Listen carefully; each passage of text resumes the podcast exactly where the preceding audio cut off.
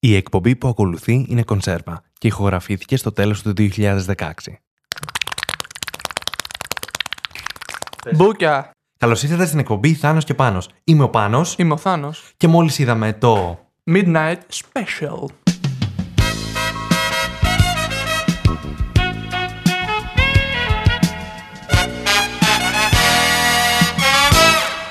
Μάντεψε τον ελληνικό τίτλο του Midnight Special. Όχι πάλι. Έλα.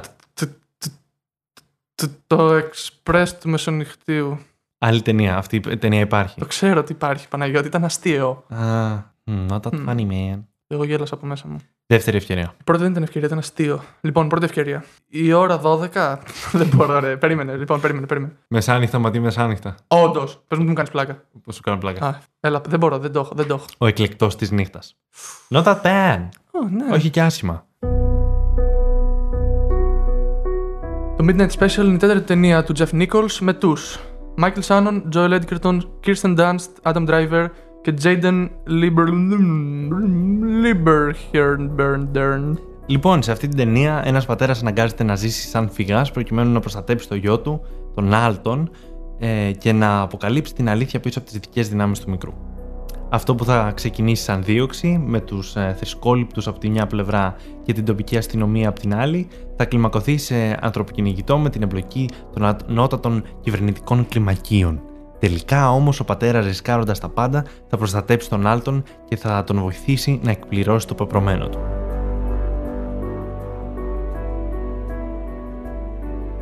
Να βγάλουμε κάτι από τη μέση. Ναι.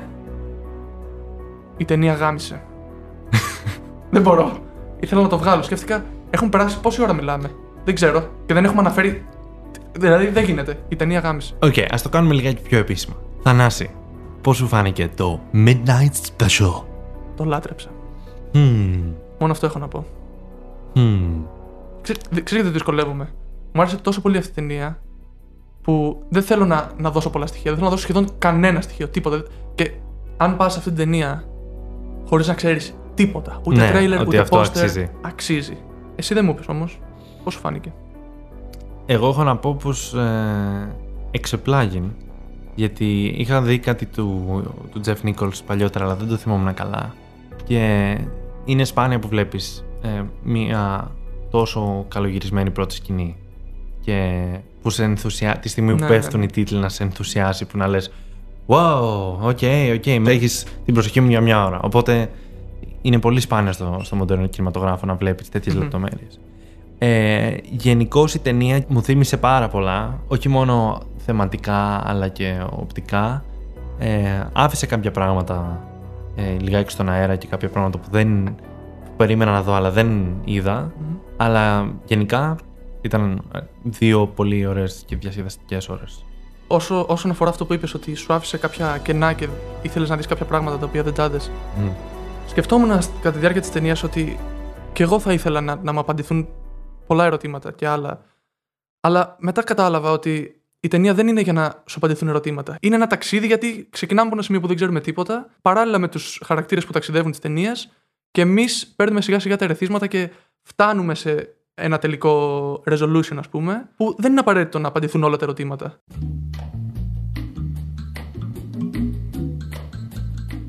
Το σημάδι του καλού σκηνοθέτη είναι που τοποθετεί χαρακτήρες που δεν ξέρουν για την πλοκή όσο ξέρουν οι πρωταγωνιστές, ώστε να μας εξηγούν το τι συμβαίνει.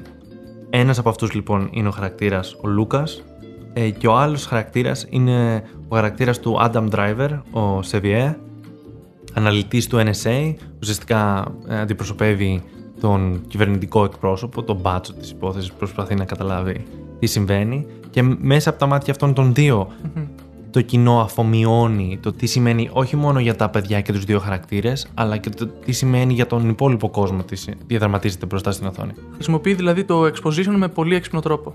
Δηλαδή αυτό θες να πεις με λίγα λόγια. Και καλά τοποθετημένους χαρακτήρες. Πώς είναι η Αριάδνη στο Inception, που είναι ένας χαρακτήρας που είναι καινούριος στην υπόθεση. Με τον ίδιο τρόπο τοποθετεί και τώρα τους δύο αυτούς χαρακτήρες ο Jeff Nichols εδώ. Πολλές φορές τα exposition, όταν είναι προφανή, μας χαλάνε την εμπειρία και μας βγάζουν έξω από τον κόσμο που έχουμε μπει, ας πούμε, για την κάθε ταινία. Γενικώς οι ερμηνείες σε αυτή την ταινία είναι κορυφαίες. Και από τον Michael Shannon, που είναι ο πρωταγωνιστής, που έχει δείξει πολύ καλά δείγματα και στο παρελθόν, όπως το My Son, My Son, What Have You Done. Αυτή ήταν και η expected καλή ερμηνεία, δηλαδή το περιμέναμε το Michael Shannon. Mm-hmm. Οι άλλες καλές εμπειρίες που είμαι σίγουρος ότι θέλεις να πεις μετά, δεν ήταν τόσο αναμενόμενες. Ακόμα και από το παιδί, που είναι τρομακτικά δύσκολο να πετύχεις καλή ερμηνεία από παιδί. Adam Driver, Kirsten Dunst, περίπου, αλλά και αυτή καλή. Ο Adam Driver με εξέπληξε. Εντάξει, όλοι φαντάζομαι το θυμόμαστε από το ρόλο του ως Kylo Ren στο Star Wars, που μπορούμε να πούμε ότι δεν ενθουσίασε πολλούς, αλλά εδώ έδειξε καλές ικανότητες. Πολλοί δευτερεύοντες χαρακτήρες, όπως ο Paul Sparks, που παίζει τον τοπικό σερίφη, ας πούμε, έχει ένα πολύ καλογραμμένο, μικρό και σαφή ρόλο. Mm-hmm. Και λειτουργεί μόνος του, σαν λεπτομέρεια στην ταινία. Δεν στέκεται εκεί για να ξεχαστεί. Τώρα, άλλος ένας background χαρακτήρας, δεν έπαιξε πολύ δηλαδή. Ο χαρακτήρας που υποδίθηκε ο Sam Shepard, στην αρχή σκέφτηκα ότι αυτός ήταν ο κακός της υπόθεσης. Και γενικά αυτός είναι ένας ηθοποιός που είναι πολύ καλός, φοβερές ικανότητες, φοβερός ηθοποιός. Σ' ταινίες τον έχω δει, μάλλον μου έχουν αρέσει. Ο Sam Shepard παίζει. Επιλέγει μάλλον καλούς ρόλους. Ο Sam Shepard παίζει και τον αρχηγό του Cult. Γι' αυτό θεώρησα ότι στην αρχή θα είναι ο κακός υπόθεσης, αλλά δεν τον έδειξε πολύ.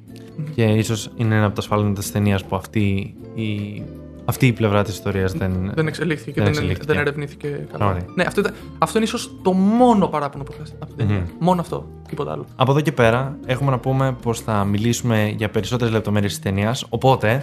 Spoiler alert. Το βασικό θέμα της ταινίας αφορά τις υπερδυνάμεις του αγοριού, του παιδιού. Η αλήθεια είναι ότι είμαι ψυχιωμένος με αυτό το θέμα, γιατί πολύ πρόσφατα τέλειωσα μια εκπληκτική σειρά που έχει δει πολλοί κόσμος, το Stranger Things, και μπορώ να πω είχε πολλές ομοιότητες. Όπως όταν το παιδί χρησιμοποιούσε τις δυνάμεις αυτές, μάτωνε τη μύτη και από τα αυτιά. Πάλι στο Stranger Things, όσοι το έχουν δει θα καταλάβουν. Οπότε η αλήθεια είναι ότι το είχα πολύ φρέσκο το concept. Το ωραίο με αυτήν την ταινία είναι ότι σιγά σιγά μας αποκαλύπτει τις ικανότητες αυτές. Το πρώτο πράγμα που βλέπουμε είναι αυτή η λάμψη που βγαίνει από τα μάτια του. Όπως όσοι έχουν δει το τρέιλερ ή θα δούνε, είναι το μόνο που φαίνεται στο τρέιλερ, αυτή η λάμψη. Και στο πόστερ. Έπειτα σιγά σιγά μας δείχνει ότι μπορεί να πιάσει συχνότητες στο ραδιόφωνο, μπορεί ενώ είναι κλειστό το ραδιόφωνο να ακούει τι παίζει σε διάφορους σταθμούς καθώς το τραγουδάει, και μετά κάποια πράγματα που καλύτερα να μην τα πούμε.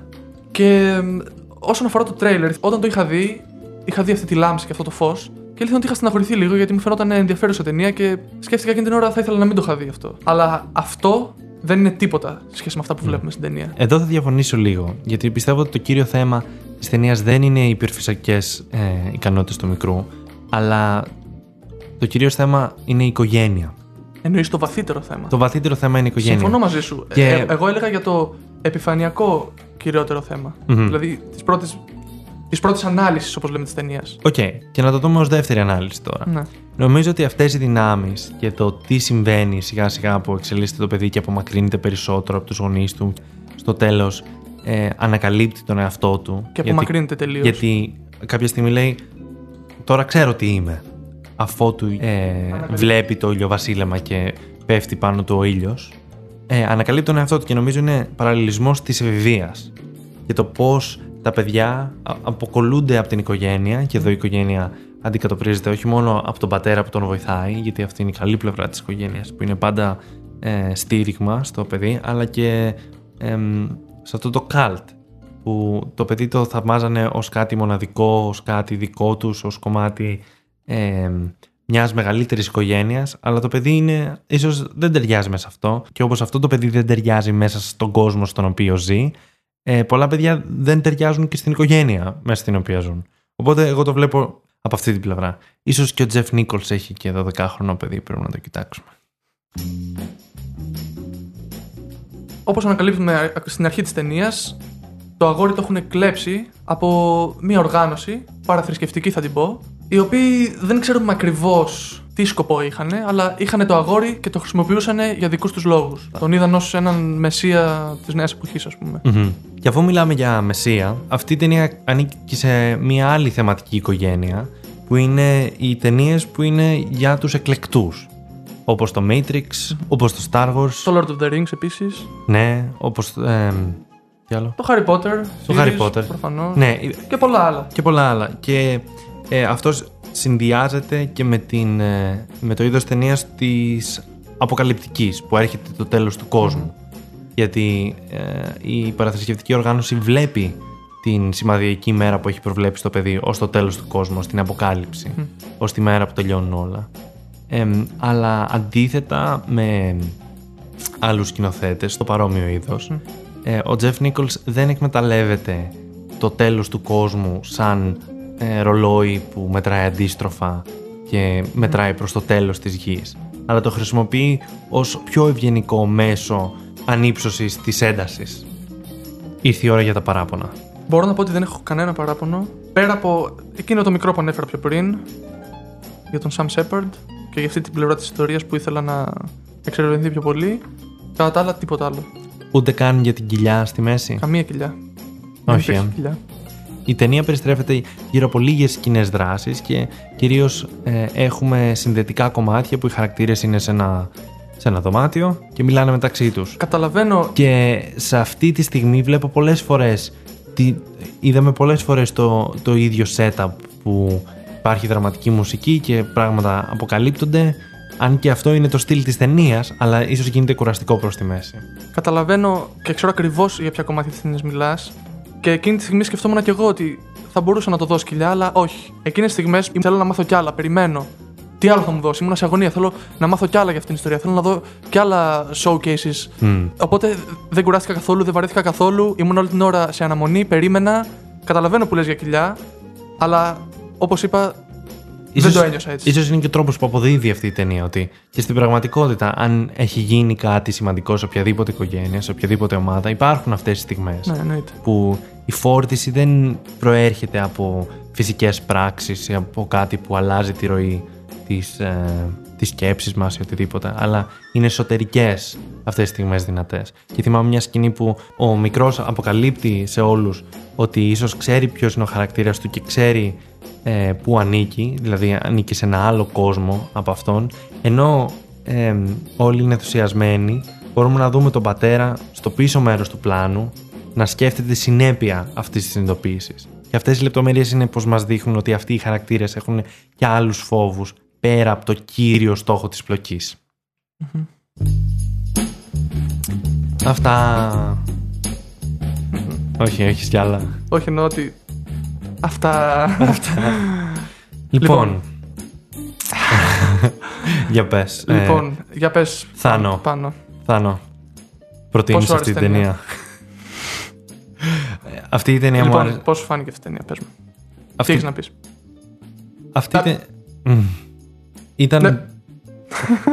Ήταν δύο πολύ διασκεδαστικές ώρες. Και για ταινία του 2016 είναι πολύ κοντά στην κορυφή για μένα. Εμένα είναι ήδη στην κορυφή. Εντάξει, δεν λέω. Μπορεί μέχρι το τέλος του χρόνου να έχει υποβιβαστεί, να έχει ξεπεραστεί. Εννοείς είναι νούμερο ένα? Ναι, μέχρι στιγμής η καλύτερη ταινία που έχω δει φέτος. Μεγάλη δήλωση. Τι να κάνουμε. Μου άρεσε πολύ. Μου άρεσε πολύ η μουσική, η φωτογραφία της ταινίας, τα μυστήρια της ταινίας. Να πούμε ότι δεν έχει συμβατικό σενάριο η ταινία, δεν έχει το κλασικό three acts που έχουν οι ταινίες. Είναι ένα ταξίδι, δεν ξέρεις πολλά πράγματα, δεν απαντώνται πολλά πράγματα. Πολύ ενδιαφέρουσα ταινία. Είναι, μπορώ να πω, έχει πολλές ambient στιγμές. Με αυτά που είπα, καταλαβαίνουν οι ακροατές μας ότι την προτείνω ανεπιφύλακτα την ταινία. Εσύ, Παναγιώτη, την προτείνεις? Εγώ πριν προτείνω θέλω να πω το εξής. Η ταινία κινείται πολύ κοντά στο 10 Cloverfield Lane, που είναι μια ταινία που βγήκε κάπου το Γενάρη, Φλεβάρη, και στο Looper, μια ταινία του 2012, που στο Looper υπάρχει ακόμα και η ιστορία ενός παιδιού με αντίστοιχα χαρίσματα. Αν είχα να επιλέξω μεταξύ των τριών, αν είχα τα 3 DVD μπροστά μου και πρέπει να επιλέξω. Blu-ray, σε ποια εποχή ζεις? Στην εποχή του streaming. Ποιος βλέπει DVD σε αυτόν τον κόσμο τώρα, το 2016? Εσύ, μια ντουλάπα DVD είναι από πίσω μας. Ναι, αλλά από μπροστά είναι τα Blu-ray. Okay. Αλλά τέλος πάντων, αν είχα να επιλέξω μεταξύ των τριών, δεν θα επέλεγα το Midnight Special ως το πιο χαλαρό και διασκεδαστικό δειλινό. Αλλά αν είστε φαν των sci-fi thrillers, νομίζω είναι πολύ σοβαρή ταινία. Εγώ θα την προτείνα ανεπιφύλακτα σε παιδιά κάτω των 17-16, ας πούμε. Γιατί είναι μια άλλη ματιά στο sci-fi που σπάνια βλέπεις. Μου δίνεις πάτημα αυτό που λες για να σου πω ότι επειδή το αναφέρεις συνέχεια ως sci-fi thriller, μην παρεξηγηθεί η ταινία, ενώ έχει πολύ έντονο το στοιχείο του δράμα. Είναι, δεν θα το έλεγα τόσο πιο πολύ τόσο sci-fi thriller όσο sci-fi drama. Γιατί πιστεύω ότι κιόλας οι δραματικές στιγμές της ταινίας υπερισχύουν από το sci-fi πολλές φορές. Και γι' αυτό ίσως δεν είναι τόσο entertaining όπως οι πιο πολλές sci-fi ταινίες, και γι' αυτό επίσης δεν την επέλεξες και σε αυτές τις τρεις που είπες, γιατί έχει πολύ έντονο δραματικό στοιχείο και γι' αυτό δεν είναι εύκολη απόλαυση. Θα περάσω ωραία το evening που είπες.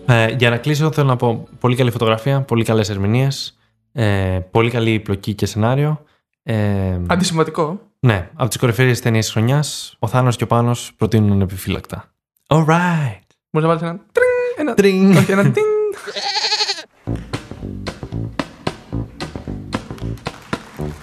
Σε αυτό το σημείο θέλω να σου πω ότι το Θάνος και Πάνος podcast μόλις απέκτησε το δικό του Twitter. What's your name? Από εδώ και πέρα μπορείτε να μας βρείτε στο @ThanosPanosFM. Τι, δεν μ' αρέσει. No deal. Τι θες να πεις, Θανάσης, στον κόσμο του ίντερνετ?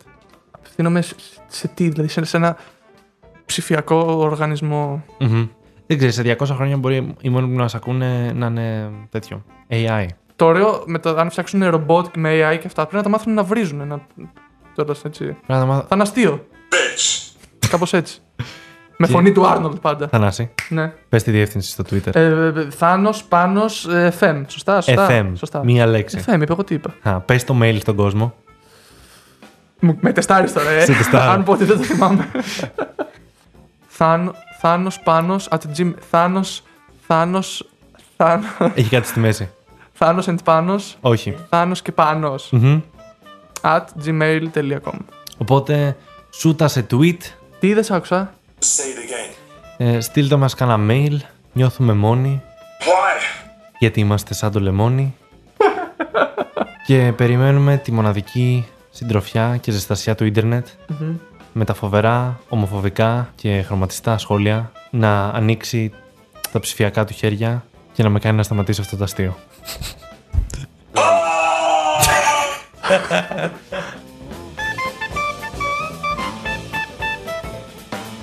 Την προηγούμενη φορά με εξέπληξες ευχάριστα με ένα παιχνίδι που είχες σκεφτεί. Oh yeah. Αυτή τη φορά σου έχω εγώ μία έκπληξη. Alright. Λοιπόν, θα σου βάζω από ένα soundboard που έχω μπροστά μου διάφορες ατάκες από γνωστούς ηθοποιούς και ταινίες, και εσύ θα μαντέψεις ποιος είναι ηθοποιός. Εντάξει, το πιάνει ταινία θα είναι πιο δύσκολο, αλλά για να δούμε. Yes, sir. Θα έχεις για κάθε ηθοποιό 3 ατάκες να ακούσεις. Okay. Λοιπόν, πρώτο. Who the hell you think you're talking to? Δύσκολο. Δεύτερη ατάκα. Θυμάσου, είσαι έτοιμος.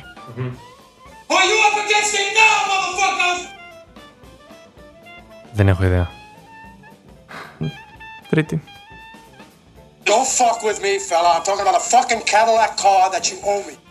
Έλα. Αυτό ήταν στο τέλος, το έδωσες. Έλα. I'm all fucking Pacino. Έτσι, μπράβο. Εντάξει, ήταν πιο εύκολο στο τέλος. Homie, can I get a cappuccino? Λοιπόν, ωραία, πρώτος πόντος. Μπράβο, δεν σου το είχα. Oh yeah. Δυνατός παίχτης. I'm a genius, man. Λοιπόν, προχωράμε στο δεύτερο ηθοποιό. Πρώτη ατάκα. Where you going, kid? Δεν έχω ιδέα. Έλα, προσπάθησε λίγο. Κάτι σου θυμίζει, Where you going, kid? Για να ακούσουμε το επόμενο. Πρέπει να πεις. Δεν είμαι σίγουρος, θέλω να ακούσω άλλο ένα. Ωραία. Be fucking nice. Μπορούμε να ξαναπαίξουμε την τελευταία ατάκα άλλη μια φορά. Δεν την βρίσκω, άλλη ατάκα. Thank you very very much. Το ξέρω, αλλά δεν μου έχετε το όνομα, περίμενα.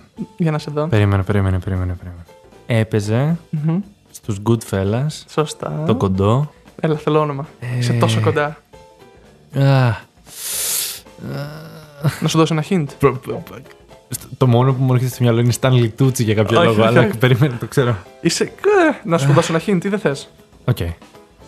Το επίθετό του στα ελληνικά είναι ρήμα. Ελληνικά είναι ρήμα.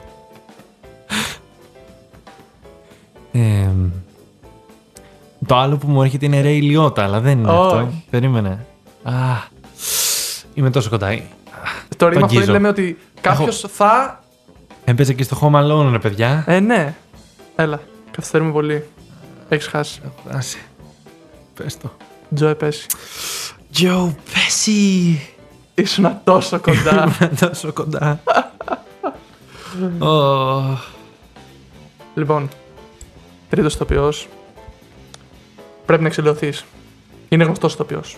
Σου λέω αυτό. Αχα. Are you waiting for me to say something? Έλα. Στο πιάτο στο έχω δώσει. Δεν ξέρω. Ακούγεται σαν τον Ντενίρο, αλλά δεν είναι. Δεν είναι. Δεν ακούγεται σαν τον Ντενίρο. Δώσ' μου άλλη μια τάκα. Okay, if I say something now. Έλα, clear as day. Δεν γίνεται. Τελευταία τάκα. Και μετά θα έχεις ένα hint μόνο.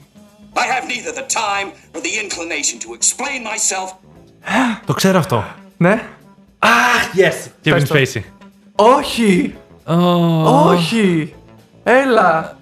Με απογοήτευσες. Ο ηθοποιός αυτός είναι του caliber του Robert De Niro. I have neither the time nor the inclination to explain myself. Τώρα μου ακούγεται σαν τον Kevin Bacon. Είναι ο Kevin Bacon στο ίδιο caliber με τον Robert De Niro. Θα με τρελάνεις. Μη σκέφτεσαι τη φράση. Άκου τη φωνή. Νομίζω έχω δει αυτή την ταινία. Άκου. Ποια ταινία είναι αυτή? Για να δούμε αν θα μπορείς να βρεις έτσι. Λοιπόν, τελευταία τάκα και τη λυπάμαι. Οκ. Okay. I can't do this without you. Έλα, το βρήκες. Jack Nicholson. Yeah! Εντάξει. Όχι, μπράβο, εντάξει. Όχι, δεν σου αξίζει τον μπράβο, το παίρνω πίσω. I have neither the time nor the inclination. Είναι από την ταινία που είναι στρατηγός, κάτι τέτοιο. Ναι, και πώς λέγεται η ταινία? A Few Good Men. Εξηλαιώθηκες. Wow! Μπράβο.